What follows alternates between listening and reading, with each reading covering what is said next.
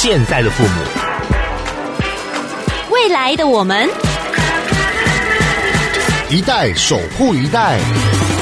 哦耶！Kiss 乐活壮世代。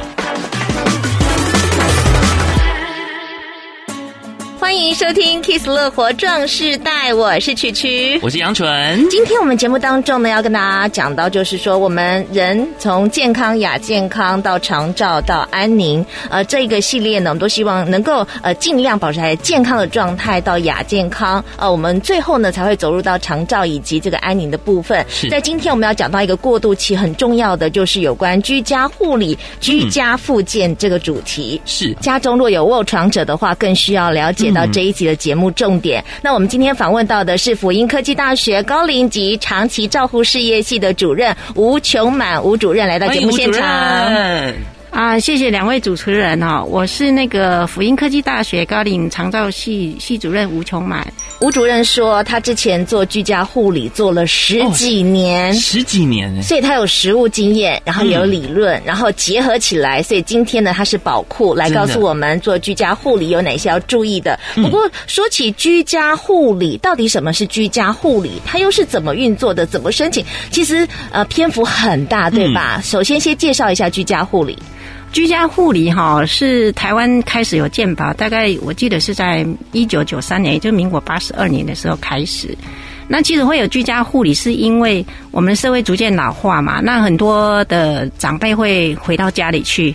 那回到家里去，我们的照顾上哦就会有问题。尤其如果你今天要把一个行动不方便的长辈带到医院去，就很麻烦哦。嗯。那所以呢，他就需要一些资源直接到家里去的。所以我们在开始有健保的给付之后，我们就已经把居家护理拉进来了。然后呢，我们就有居家护理师、医师，哈，定期会到家里去帮你做医疗的方面的照顾，然后甚至会指导你怎么去照顾家人。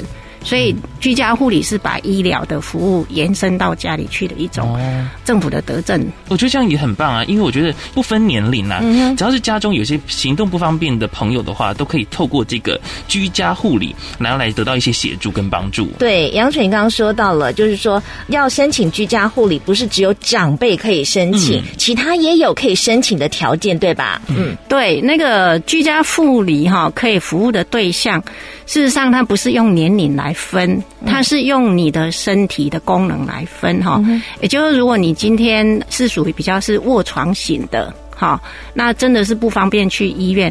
那最常见的就是，比如说你有伤口，哦，那你不会照顾嘛？那你要把长辈带到医院去，哈，是非常有困难的。那另外还有就是，像有鼻胃管啦，大家应该知道，就吃不下去，会一条管子从鼻子穿到我们的胃里，然后再来就是导尿管。哈，然后再来就是有比较严重的叫做气切，嗯哼，那这三个哈管路是定期要更换的，我们可能没有办法说一插就插很久，所以它是一个月大概就要换一次。那要换一次，如果今天长辈行动不方便的时候，你也不可能哈就又要把它搬到医院去嘛，嗯哼。所以如果家里有这样的状况，行动不方便，然后又有一些真的很需要医疗照顾的。那就可以申请这一块，是没有依照你的年龄来分的。其实居家护理涵盖的服务范围非常多。以前都说什么护士是三管护士，什么是三管护士？嗯啊、呃，其实我们居家护理师哈，我是不太赞成用三管护士去代替他们的名词。嗯，事实上，我们的护理师最大的功能哈，除了去帮你换这些管路以外，那最大功能是指导你怎么去。照顾家里的长辈，所以去了之后，管路换完，他应该是会告诉你说：“啊，你那个鼻胃管应该要怎样子照顾，才不会掉了。”嗯，那有时候还有饮食问题，哈，你要怎么去自备这些饮食？好，那这些都是我们居家护理师可以教你的。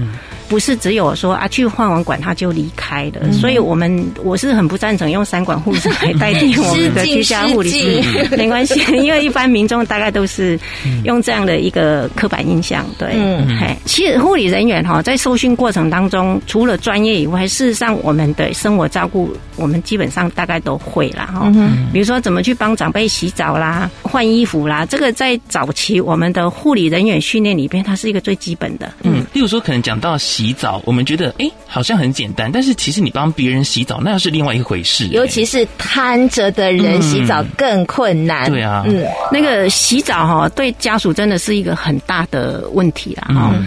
因为它牵涉到就是要从床上把它搬下来嘛，嗯、然后你的居家空间也要能够配合嘛。嗯、事实上这一块的话，哈，就牵涉到我们护理指导他怎么去洗澡以外，还会牵涉到那个附件那一块。环境改造方面都是需要搭配上来，他才有办法在家里去做执行。所以，其实我们的居家护理师哈，事实上我们还是去家里，不是只有看一看长辈，我们还会帮他评估一下家里的状况，嗯，好，是不是需要做调整的？嗯，那这一块我们甚至都可以建议他们去连接到长照的资源，可以请长照那一块的复健师或职能治疗师到家里做环境评估，那申请长照的环境改善的资源去帮他做。调整，甚至是买辅具都可以进来，这是居家护理师他本来就有的一个功能。嗯啊，那我也蛮想问主任的，因为我觉得要照顾病患的话，其实真的是也蛮不容易的。那是什么样的？呃，例如说，我们可能也会担心这样的医护人员他们的背景如何啊？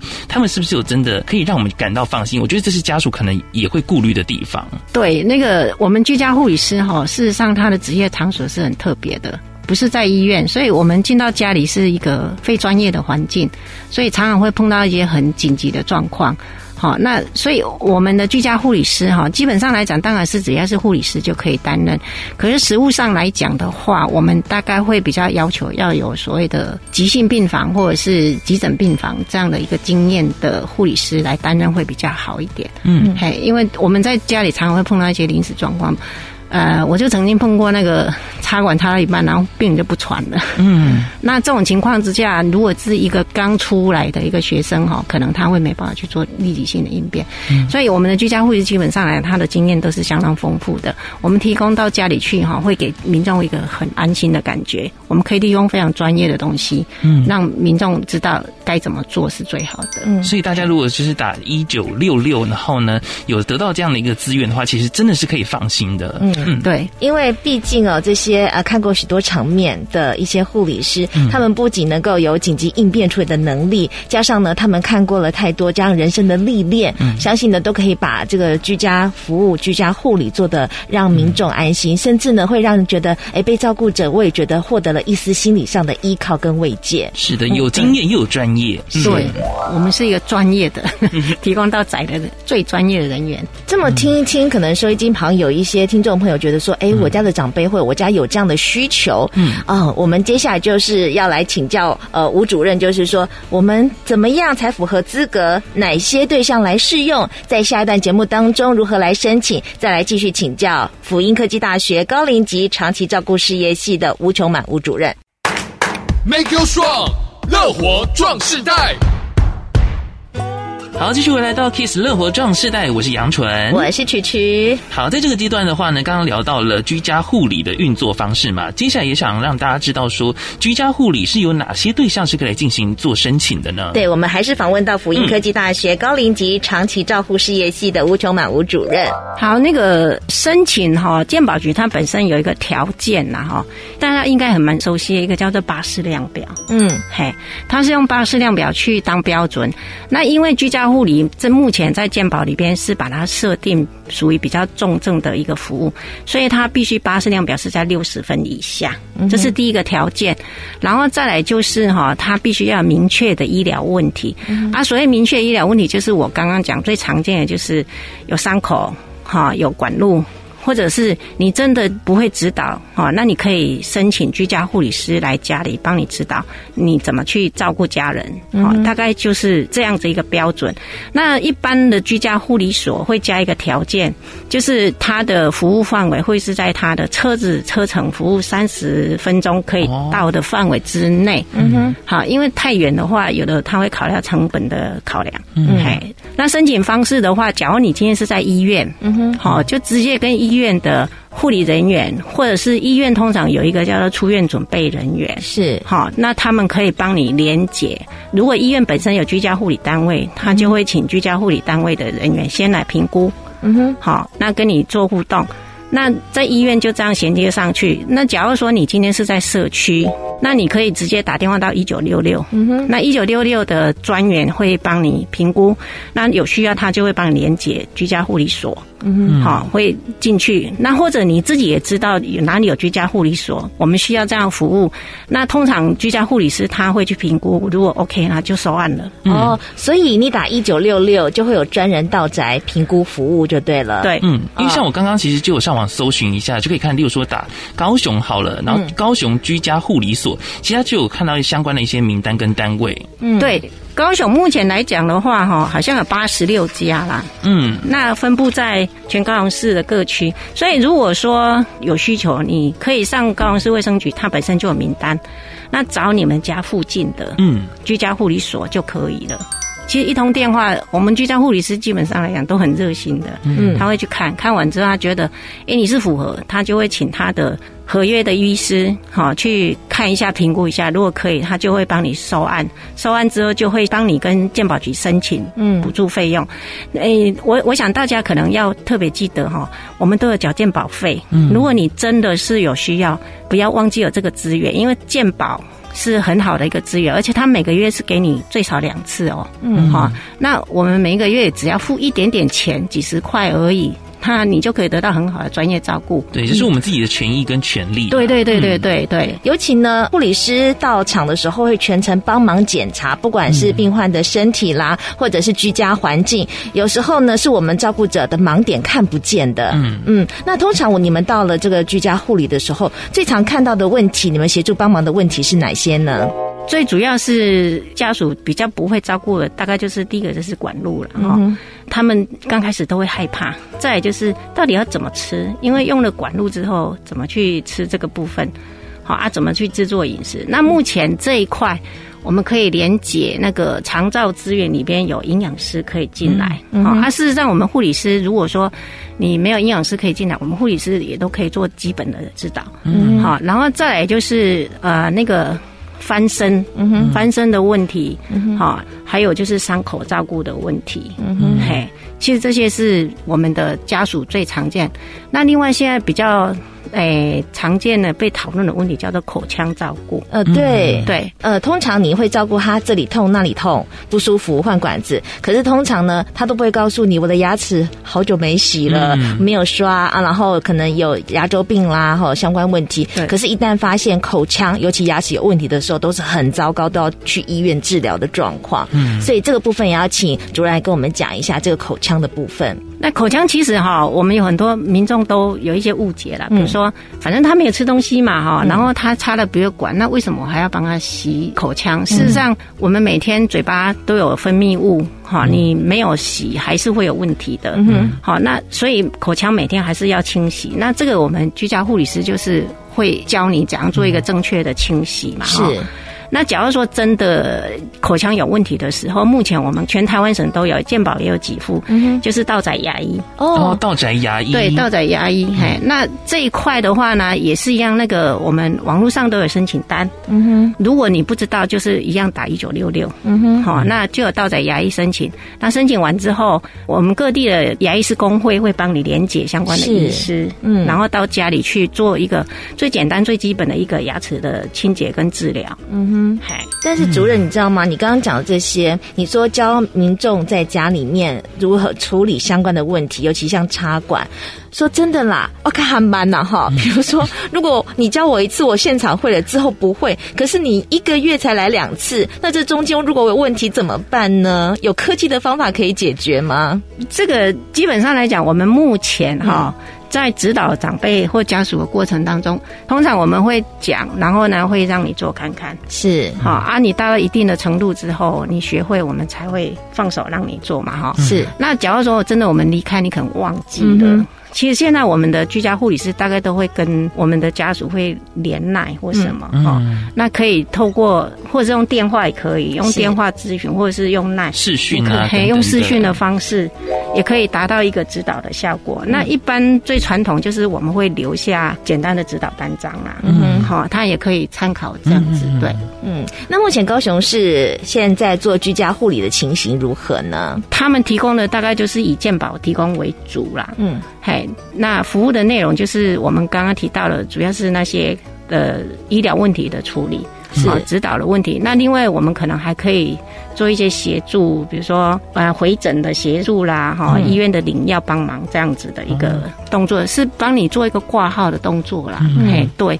因为他的知识的内容大概是这些，那有些机构他会开辟自费方案，嗯，不是在我们这些范围内，也许就是可能多一些的服务这样子，嗯，哎，但是他还是在医疗法的限制之下，不能做超过我们医疗法的规定。所以目前来讲的话，就是在高雄市的居家护理，这施行状况其实还不错的，对。嗯，对，因为居家护理本身它已经执行很久了，嗯哼，从民国八十年实施到现在，而且高雄市政府现在把呃像是居家护理啊、长照都整合在这个卫生局辖下来管辖，所以它算是整合服务的一种吗？我们目前提供居家护理服务哈，其实应该是两条路线啦哈，嗯、一条的话就是健保这一块。健保这一块的话，就是直接刚刚讲，可以在医院申请，或者是你在社区组会直接透过居家护理师或者是照管中心都可以。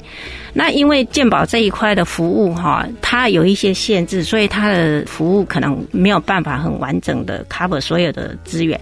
那我们现在长照这一块是另外一个服务体系嘛哈。嗯、那长照这一块目前也有提供一部分的居家护理的服务进来，它有一个叫做 CD 零一的码，就是专门是给我们居家护理的嗯服务的嘛，在那边可以使用。所以事实上。呃，就是两边都可以跨就对了啦。嗯嗯。那一九六六也可以帮你连接我们居家护理这一块的服务。嗯，对。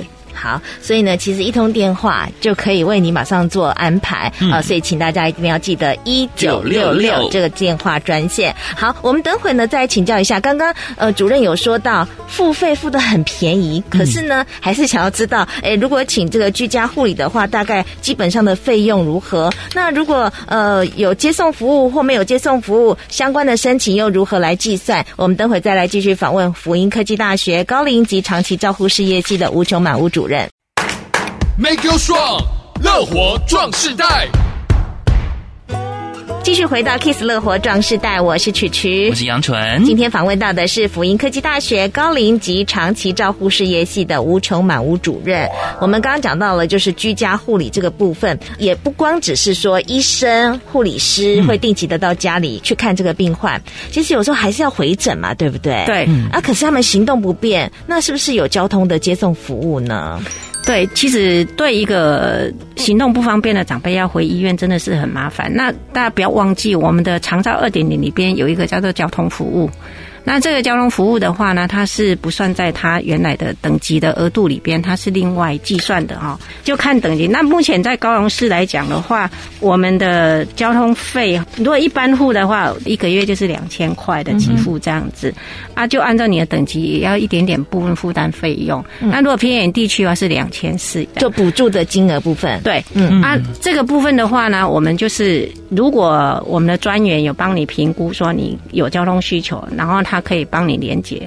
所谓的富康巴士，嗯，嘿，那这两千四就是去搭配你要搭几趟这样子，嗯，嘿，目前我们公司有很多，比如说无障碍自行车，还有那个富康巴士，嗯哼，那都可以打电话预约。那比如说你要回诊，他就可以时间到到家里门口来载你，然后直接载到医院去。那无障碍车最主要就是它是改装过的，嗯、然后你的轮椅那些可以直接推上去的，嗯。好、嗯，就是降低那些上下的障碍，对这些行动不方便的长辈真的是帮助很大。嗯，嘿，因为早期我在看我们的家属哈，在带这些长辈回医院的时候，真的好辛苦啊。嗯，他们曾经跟我讲过，说他们要送一个长辈到医院去，大概要三个人。嗯，哦，是对。对一定要上，因为我们一般的家里会用的就是那种轿车嘛，哈是，那轿车上下就是一个问题。嗯哼，然后你到医院去又要把它带下来，嗯，真的是一个很不方便的事情了。嗯，哎，所以家里长辈真的有行动不方便需要用的时候，可以使用这种交通服务的部分。现在还比较好，早年我父亲的时候呢，就只能有一个陪伴者，所以呢，我们也没办法利用，哦、所以都必须要自己叫计程车，嗯、那来回车资也蛮贵的。对，所以现在的服务更好哈，还有一个交通接送的。的服务，而且陪伴的人数也增加到两个嘛。我印象中有增加了，没有像以前只有一个的限制，而且呢，呃，每个月有定额可以让你使用。对对对对对。所以如果相关的需求，其实打一九六六，或者你有什么样的疑问，其实拨打一通电话就可以帮你做一个解决。你让心中的一些疑惑。对对，其实一九六六真的是很好的一支电话，是不是一定要记得？现在大家都记一九二二啊，现在还要一九六六要记，顺便记起来。是，但是我还有个问题想请教主任呢。我们刚刚在呃一开始讲的就是说，申请居家护理都是以说呃你没有办法自主行动，大部分都是以已经瘫在床上，然后插管之类的。可是现在有一种病人越来越多了，就是失智者，他列入居家护理的对象吗？居家护理目前来讲的话，哈，如果这个长辈他的行动力还是可以的话，比较难是纳入我们居家护理的服务对象，因为健保局标准还是这样。嗯，不过呢，我们可以利用长照二点零的码里边，比如说他他的困扰行为那个码，那这个码如果是可以，我们居家护理师还是可以用这个码去指导你家属怎么去照顾这些。长辈的，嗯，对，所以除了照顾他身体，也会照顾到心理这个部分。居家护理的这个部分有吗？那我补充一下啦哈，如果是居家护理这一块哈，一般的居家护理师是比较不适合收那个所谓的失智症的哈。但是如果说是精神科医院，他们目前有提供那个叫做居家精神复健，嗯，那这一块的话，他们也是有类似居家护理的服务，它可以提供到宅。那居家护理师或者是医师也会定期到家里去看，然后他会帮你看一下你家属的照顾状况啊，指导你整个照顾的行为。嗯，嘿，这个也是一个资源啦，哈，不要忘记了，可以利用。嗯嗯，那我倒是想问，因为我们刚刚其实大部分都在聊的关于说我们要如何去照顾这些呢？呃，行动不方便的朋友，那是不是照顾者自己本身也有一些呃可以相关去做申请的嘛？或者是一些额外的喘息服务？对对，喘息服务。对，有。我们现在政府也有提供所谓的喘息服务，目前的喘息服务就是针对照顾者，嗯，嘿，他等于是说让他有一些休息。那喘息服务的形态可以分成，第一个就是我们。会把照顾服务员的服务时数，把它另外算是喘息服务的部分。那照顾服务员去家里帮你照顾啊，你就可以做短暂休息。嗯、那另外有一种是送到机构去，嗯，嘿，让他在那边长期待。好，那一般来讲是十四到二十一天，看他的七 M 等级的严重度就对了。那他可以留在那个机构里边，那照顾者就可以比较长期的休息这样。嗯，那目前来讲，我们的照管中心还有一个服务，就是对我们的照顾者。会定期提供一些问安呐、啊，或者是情绪支持部分的一个服务在那里，可以降低这一块。但是事实上，我们居家护理师本身也是提供很好的那个精神支持啦。嗯哼，就是家属事实上他会觉得哈，他的苦楚好像是只有 居家护理师会了解。嗯，所以通常我们居家护理师进去之后，如果你跟他关系是建立的很好哈，他们会很期待我们的到来。嗯，然后会把他自己心里的一些压力。释释释放出来，嗯，这是多方啦哈，嗯，对，嗯，最后呢，也要请我们吴主任跟我们所有的听众朋友，如果家里面有这样居家护理的需求的话，有什么最后的叮咛要提醒给所有有需求的朋友呢？呃，我觉得居家护理哈是一个非常好的一个资源，尤其它是提供医疗直接到家里去，但是我这么多年来，我会觉得。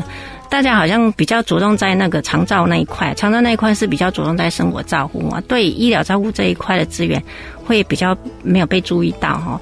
所以如果说在家里你真的是觉得诶有一些照顾问题，或者是说你家里真的是有一些长辈有伤口啦等等，我们刚刚讲那些问题，事实上都不用客气哈，你只要一通电话打电话到一九六六。或者就是你们家附近的居家护理所，你再打电话去跟他讲说，我需要护理师来教我，好，那我想这个资源就一定会连接上。然后大家也不要忘记哈，居家护理师健保有给付的，嗯，我们每一次只要付百分之五，比你去诊所看还便宜哦。